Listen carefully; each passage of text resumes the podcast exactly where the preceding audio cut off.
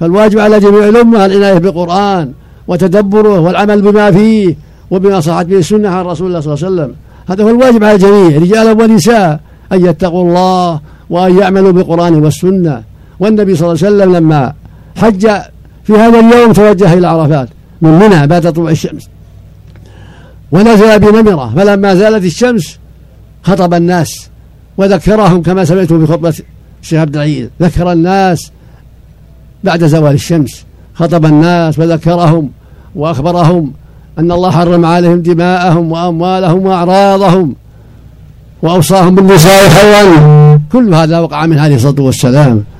وأوصاهم بالقرآن أن يتمسكوا به. وأخبرهم أنهم لن يضلوا إذا تمسكوا بالقرآن. وقال إنكم تسألون عني يوم القيامة فما أنتم قائلون؟ قال نشهد أنك قد بلغت وأديت ونصحت عليه الصلاة والسلام. ونحن نشهد بذلك أنه قد بلغ ونصح وأدى عليه الصلاة والسلام.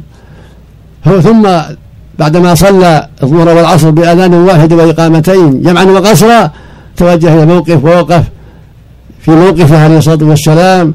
مستقبل القبلة يدعو الله ويذكره ويرفع يديه حتى غابت الشمس. ويقول صلى الله عليه وسلم وقفتها هنا وعرف كلها موقف. عرف كلها موقف. ويقول الحج عرفه فمن أدرك عرفة بليل فقد أدرك الحج. فلا يفوت الحج إلا بطلوع الفجر ليلة النحر. من أدرك عرفة بليل أدرك الحج. ولكن الأفضل أن يتوجه إليها إلى عرفات في النهار بعد صلاة الجمع ثم يقف إلى غروب الشمس. هذا هو الذي فعله النبي صلى الله عليه وسلم وهذا هو الأفضل. ومن جاءها في الليل ووقف في الليل أدرك الحج أيضا. ثم بعدما غابت الشمس توجه إلى منى توجه إلى مزدلفة صلى الله عليه وسلم. بعدما غابت الشمس توجه إلى مزدلفة وأوصى الناس بالهدوء والسكينة وعدم العجلة حتى لا يضر بعضهم بعضا. فلما وصل مزدلفة صلى بها المغرب والعشاء جمعا وقصرا بأذان واحد وإقامتين. ثم نام عليه الصلاة والسلام. فلما طلع الفجر صلى الفجر مبكرا بعد طلوع الفجر واتضاحه بأذان وإقامة وصلى سنتها الراتبة. ثم وقف بعد ذلك بالمشعر الحرام. يذكر الله ويدعو حتى أسفر. فلما أسفر قبل طلوع الشمس توجه إلى مزدلفة عليه الصلاة والسلام. والناس ملبيا وأمر الضعفاء يتقدموا في آخر الليل. ضعفة الناس الكبار كبار السن والنساء والأولاد. أمرهم أن يتوجهوا إلى منى إلى إلى منى في آخر الليل. وهذا هو الأفضل. إذا تيسر ذلك أن يتقدم الضعفة من كبار السن والنساء والأولاد ومن معهم أن يتوجهوا في آخر الليل إلى منى. قبل حطبة الناس.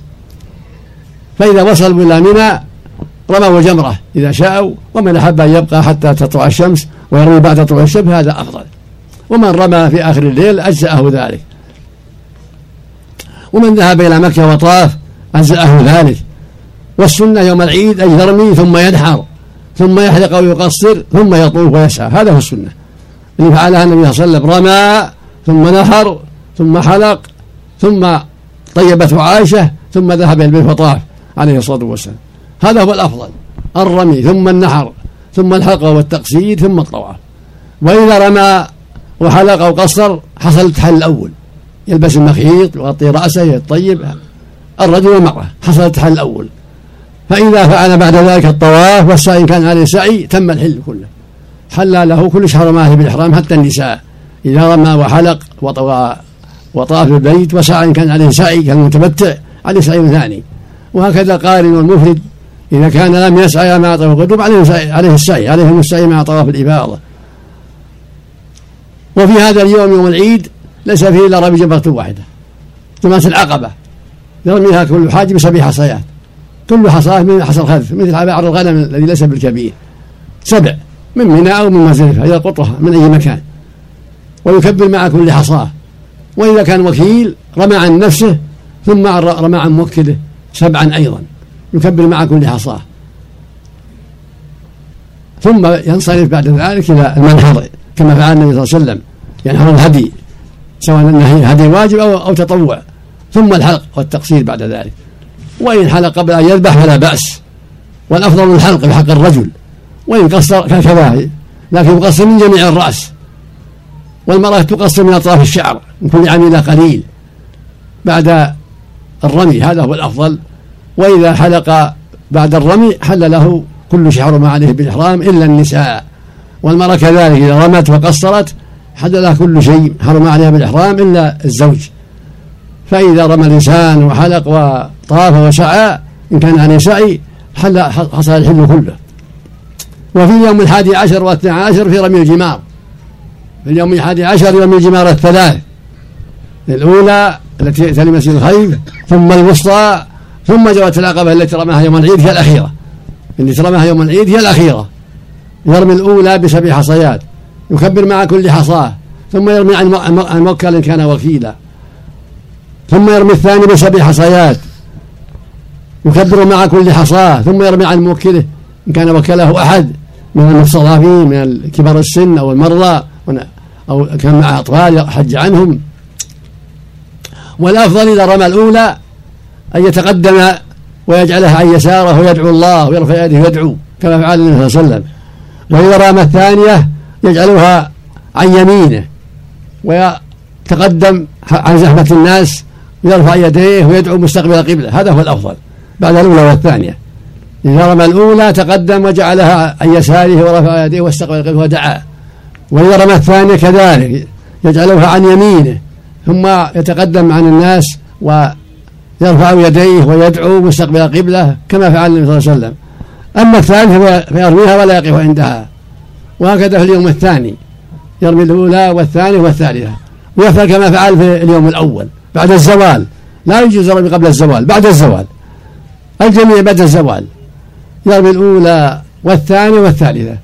كل واحدة سبع حصيات. يكبر مع كل حصاة. والرمي يكون في الحوض مو في الشاخص. يرمي الحوض. الشاخص لا يرمي ما لزوم يرمي الحوض فقط. إذا سقطت في الحوض ولو تدحرجه ما يضر. لو دحرج وخرج ما يضر إذا رماها في الحوض. ويدعو الله بعد الأولى والثانية كما فعل في اليوم الأول في الحادي عشر. إذا رماها اليوم الثاني عشر إذا رمى الأولى تقدم وجعلها عن يساره ورفع يده ودعا واستقبل قبله. وإذا رمى الثانية كذلك تقدم وجعلها عن يمينه. ورفع يديه واستقبل قلبه ودعا كما فعل النبي صلى الله عليه وسلم ثم يرمي الثالثة في اليوم الثاني ولا يقف عندها. ثم بعد هذا إذا شاء يتعجل اليوم الثاني عشر. إذا أحب يتعجل يتعجل في يوم الخميس هذه السنة. بعدما رمى الجمرة بعد الزوال إذا أحب يتعجل قبل غروب الشمس يتعجل إلى مكة يطوف الوداع ثم يسافر. إذا كان قد طاف طواف الإفاضة وسعي كان سعي ما بقي إلا طواف الوداع. والحائض والنفساء لا وداع عليهما. الحائض والنفساء ليس عليهما وداع. إذا كانتا قد طافتا طواف الإفاضة وسعيتا كفى. أما إذا كانت لم تطوف لم تطوف طواف الإفاضة تبقيا. حتى تطهرا ثم تطوف طواف الإفاضة وتسعيا إن كان عليهما سعي. هذا هو المشروع في هذا في هذا المقام. وبعد الفراغ من أعمال الحج لا لا يسافر الحاج إلا بعد الوداع. بعد أن يطوف سبعة أشواط الوداع وإن كان أخر طواف الإفاضة حتى طاف عند الخروج أجزأ عن الوداع. وإن كان معه السعي كذلك يجزي عن الوداع. لكن الأفضل أن يطوف ويسعى بعد قبل ذلك. ثم إذا أراد السفر طاف الوداع سبعة أشواط كما كما فعله النبي عليه الصلاة والسلام. نسأل الله يوفق الجميع وأن يتقبل من الجميع وأن يصلح أحوال المسلمين جميعا. نسأل الله يصلح أحوال المسلمين جميعا. ونسأل الله أن يصلح أمراءهم. نسأل الله أن يصلح المسلمين وأمراءهم. نسأل الله يولي عليهم خيارهم ويصلح قادتهم. نسأل الله يوفق ولاة أمرنا لكل خير وأن ينصر بهم الحق وأن يعيننا وإياكم وإياهم مضلات الفتن. نسأل الله يصلح أحوال المسلمين وأن يمنحهم فقه في الدين وأن يولي عليهم خيارهم ويصلح قادتهم. نسأل الله يتقبل من الجميع. إنه إنه جواد كريم. وصلى الله وسلم وبارك على عبده ورسوله نبينا محمد وعلى آله وأصحابه وأتباعه بإحسان. فقد سبق البارئ في أول هذه الليلة بيان عمل النبي صلى الله عليه وسلم في هذا اليوم. وأنه صلى الله عليه وسلم بعدما صلى الفجر في هذا المكان المبارك انتقل إلى المشعر واستقبل القبلة واشتغل بذكر الله والدعاء حتى أسفر جدا. هذا هو السنة. بعد صلاة الفجر في هذا اليوم يشتغل الناس بالذكر والدعاء مستقبل القبلة. وكان يرفع يديه ويدعو عليه الصلاة والسلام. فالسنة هو هذا الأمر. الاشتغال بالذكر والدعاء بعد صلاة الفجر إلى الإسفار جدا. كما فعله المصطفى عليه الصلاة والسلام وأصحابه رضي الله عنهم. مستقبل القبلة مع رفع الأيدي فلما أسفر جدا توجه إلى منى عليه الصلاة والسلام ملبيا والصحابة معه. فلما دخل منى التقط له ابن عباس سبع حصيات وقصد الجمرة جمرة العقبة التي تلي مكة فرماها بسبع حصيات من بطن الوادي هذا هو السنة. الناس إذا توجهوا إلى منى يقصدون الجمرة. ويرمونها بسبع حصيات بعد طلوع الشمس لأنهم يصلونها بعد طلوع الشمس. معلوم أن حجته كانت على الإبل عليه الصلاة والسلام. فلما توجه من منى من مزدلفة بعد بعد الإسفار قبل طلوع الشمس وصل إلى هناك بعد طلوع الشمس. فقصد الجمرة ورماها بسبع حصيات. يكبر مع كل حصاة ولم يقف عندها. ثم خطب الناس في بعد ذلك في منى. بعد ما رمى الجمرة خطبهم وذكرهم وبين لهم أن دماءهم وأموالهم وأعراضهم عليهم حرام.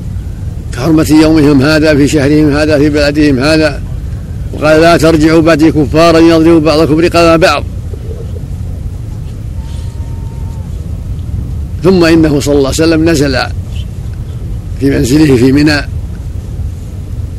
ونحر هديه وأكل من هديه عليه الصلاة والسلام وحلق رأسه بعد ذلك وقسم شعره بين الصحابة نصفه أعطاه أبا طلحة والنصف الثاني قسم وقسم بين الناس وطيبته عائشة بعدما حلق ثم توجه إلى مكة فطاف. طواف الإفاضة عليه الصلاة والسلام. هكذا فعل وهذا هو السنة هذا اليوم. الرمي أول جمرة العقبة. وحده. بسبع حصيات. يلقطها من مزدلفة هنا ومن منى. سبع. مثل بعض الغنم الذي ليس بالكبير. حصى الخذف حصى. لا مو بلبن حصى. ثم بعد الرمي ينحر الأفضل ينحر إن كان له هدي. هدي التمتع أو هدي تطوع. ينحره يذبحه. ثم الحلق أو التقصير والحلق أفضل لأن الرسول صلى الله عليه وسلم المحلقين بالمغفرة والرحمة ثلاث مرات والمقصرين واحدة فالأفضل الحلق. يحلق رأسه كله فإن لم يفعل فليقصر الراس كله من أطراف الشعر. وبعد هذا يكون يكون قد حصل التحل الأول. يلبس المخيط يغطي رأسه يتطيب والمرأة كذلك. إذا رمت وقصرت حلت التحل الأول. تلبس تلبس النقاب إذا شاءت تلبس قفازين إذا شاءت تطيب حلت حلت التحل الأول. ولم يبقى إلا تحريم الزوجة. على الرجل تحريم الزوجة وعلى الزوجة تحريم الرجل. يعني الوطن. ثم بعد الطواف والسعي إن كان عليه سعي يتم الحل كله. والمتمتع عليه سعيان السعي الأول لحج لعمرته والسعي الثاني لحجته. ولا يحل إلا بعد السعي الحل الكامل. أما القارئ اللي جمع بين الحج والعمرة ولم يحل أو أحرم بالحج ولم يحل فهذا عليه سعي واحد. إن كان أتى به مع طواف القدوم حصل المطلوب. وإن كان ما أتى مع طواف القدوم يطوف يسعى بعد طواف الإفاضة يوم العيد أو بعده. يطوف ويسعى سعي الحج. وبعد هذا يكون حصل التحلل كله بالرمي والحلقة والتقصير والطواف والسعي لمن عليه سعي يتم الحل الحل كله. وباثنين من هذه الثلاثة يحصل التحل الأول. إذا رمى وحلق أو رمى وطاف أو طاف وحلق حصل التحل الأول. فإذا فعل الثلاثة الرمي والحلقة والتقصير والطواف معه السعي إن كان مع إن كان عليه سعي بهذا يتم الحل كله من النساء وغير النساء. ثم إنه صلى الله عليه وسلم سئل عن هذه الأشياء. هل على من قدم شيء على شيء؟ فقال لا حرج لا حرج. سأله سائل قال يا رسول الله ذبحت قبل أن أرمي؟ قال لا حرج. قال آخر حلقت حلقت قبل أن أذبح؟ قال لا حرج. قال آخر أفضت قبل أن أرمي؟ قال لا حرج. قال الراوي عبد الله بن عمرو فما سئل يومئذ عن شيء قدم ولا أخر إلا قال افعل ولا حرج. اللهم صل على وسلم فدل على أن الترتيب ليس بواجب. إذا قدم بعضها على بعض فلا بأس. لو أنه نحر قبل أن يرمي أو حلق قبل أن يرمي أو حلق قبل أن يذبح فلا حرج. أو طاف قبل ذلك فلا حرج. لكن الأفضل والسنة الترتيب. الرمي أول كما فعله النبي صلى الله عليه وسلم ثم الذبح إن كان هناك ذبح كان عند الشيء ثم الحلقة والتقصير ثم الطواف. هذا الترتيب الأفضل كما فعله المصطفى عليه الصلاة والسلام. أما في أيام منى يرمي اليوم الحادي عشر والثاني عشر ويأتي الكلام عليه إن شاء الله في بعد صلاة الظهر في منى إن شاء الله. وقد وقد سبق التنبيه على هذا غير مرة. في رمي الجمرات. في اليوم الحادي عشر يرمي الجمار الثلاث وفي الثاني عشر يرمي الجمار الثلاث. كل جمرة بسبع. ويقف عند الأولى والثانية ويدعو فاستقبل القبلة. بعدما يفرغ من رمي الأولى يتقدم ويجعلها عن يسارة ويدعو ربه يرفع يديه يجتهد في الدعاء مستقبل القبلة. وإذا رمى الثانية كذلك يتقدم عن زحمة الناس ثم يجعلها عن يمينه ويرفع يديه ويدعو ربه مستقبل القبلة. ثم يرمي الثالثة ولا يقف عنده. هذا كله بعد الزوال. وهكذا في اليوم الثاني بعد الزوال. ومن فاته الرمي بالليل بالنهار رمى بالليل. فالذي ما رمى يوم العيد مثلا اليوم حصل مانع من رمي أو زحمة يرمي بالليل ليله 11 عن يوم العيد السبع الحصيات جمرة العقبة. والذي مثلا يتعسر عليه الرمي بعد الزوال غدا أو يمنعه مانع يرمي بالليل إلى آخر الليل عن اليوم الحادي عشر. والذي يرمي يتعسر عليه الرمي في اليوم الثاني عشر بعد الزوال لا يتعجل ويرمي بعد الغروب عن اليوم الثاني عشر ويبيت ويرمي اليوم الثالث عشر واليوم الثالث عشر يرمى بعد الزوال إلى الغروب. ما فيه رمي بالليل ليلة 14 ما فيه رمي. ينتهي الرمي بغروب الشمس من اليوم الثالث عشر. والذي عنده وكالة عن أحد يرمي عن نفسه ثم عن موكله. يرمي الجمرات عن نفسه ثم يرميها عن موكله. عند كل جمرة عند الأولى عن نفسه وعند وعن موكله وعند الثانية كذلك وعند الثالث كذلك. وعلى الجميع المبيت في منى ليلة 11 ليلة 13 الواجب المبيت في منى ليلة 11 وليلة 12 أما ليلة 13 من من تعجل فلا بأس. ومن غابت عليه الشمس يبيت ليلة 13 وأما من تعجل قبل الغروب فلا مبيت عليه.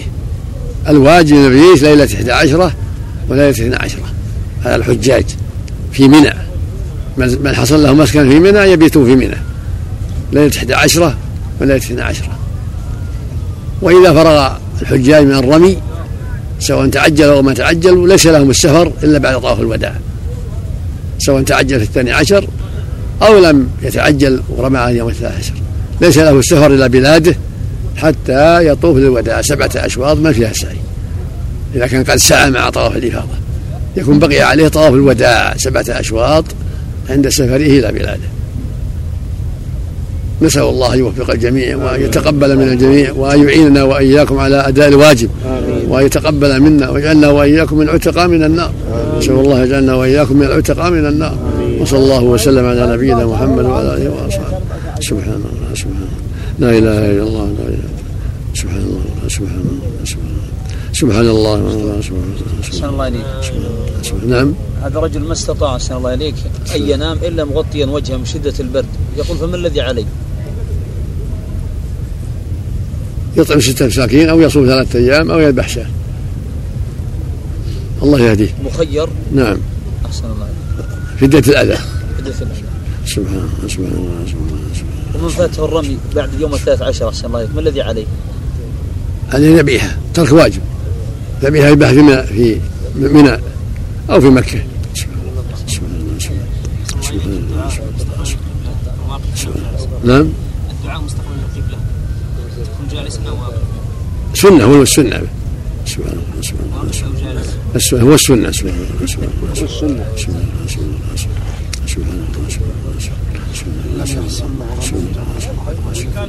نعم. اللي ما احصل له رمي جمرة العقبة الا في ليل متاخر يرمي في الليل ولا بأس. إلا ما فاته يوم العيد يرمي في الليل. نعم. نعم يودع. عليه ودع. نعم. لا إله إلا الله لا إله إلا الله. الله لا إله إلا هو الحي القيوم لا تاخذه سنه له ما في السماوات من ذا الذي يشفع عنده ولا يحيطون بشيء إلا وسع كرسيه السماوات قل هو الله أحد الله الصمد والسلام. حياكم حبك الله بسم الله قل هو الله أحد الله الصمد لم يلد ولم يكن له كفوا أحد. رب خلق من شر ما خلق شر من عقد من شر حاسد ملك الناس من شر الوسواس الخناس الذي يوسوس الناس من الجن قل هو الله احد الله الصمد لم يلد ولم احد ولا أولى ربها له شر ما خلق من شر غاسق من شر ملك الناس اله الناس من شر الوسواس الخناس الذي يوسوس في قل هو الله احد الله الصمد لم يلد ولم يولد ولم يكن له كفوا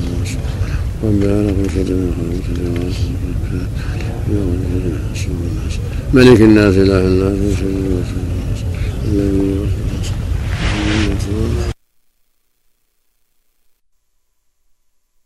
فقد سبق في الدرس الماضي بعد صلاة الفجر بيان أن هذا اليوم هو يوم الحج الأكبر وهو يوم النحر الذي قال فيه جل وعلا وأنان من الله ورسوله إلى الناس يوم الحج الأكبر المقصود أن هذا اليوم هو يوم عظيم يوم العيد النحر وهو يوم الحج الأكبر لأن فيه تؤدى معظم أعمال الحج من رمي وحلق وطواف وسعي.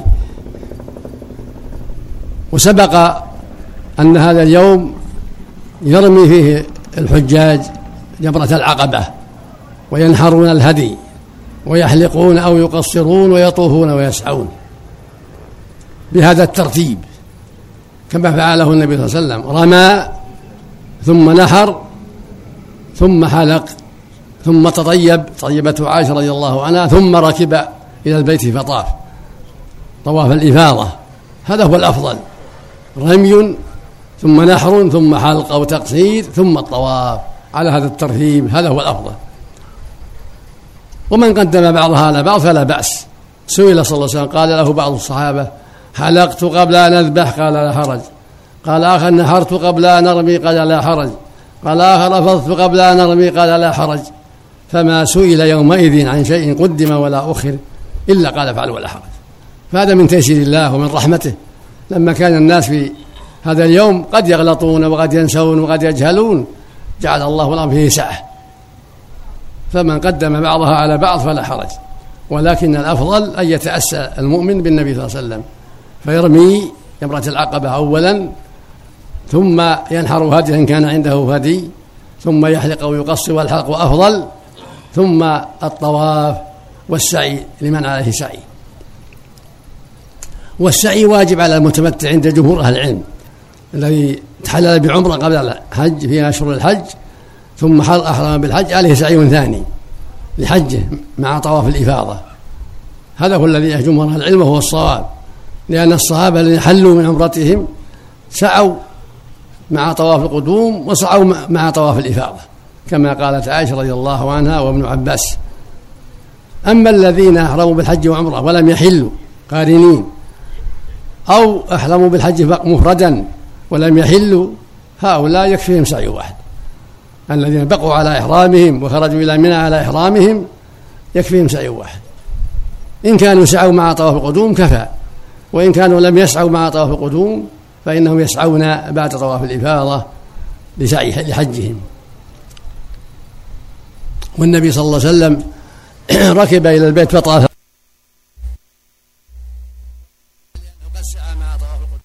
متنفل والجماعة مفترضون.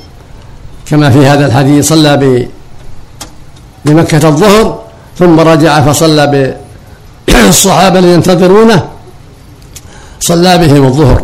نفلا له وفرضا لهم. وهكذا كان معاذ رضي الله عنه يصلي مع النبي العشاء فرضه ثم يرجع إلى جماعة فيصلي بهم العشاء نفلا له وفرضا لهم. فدل على جواز مثل هذا.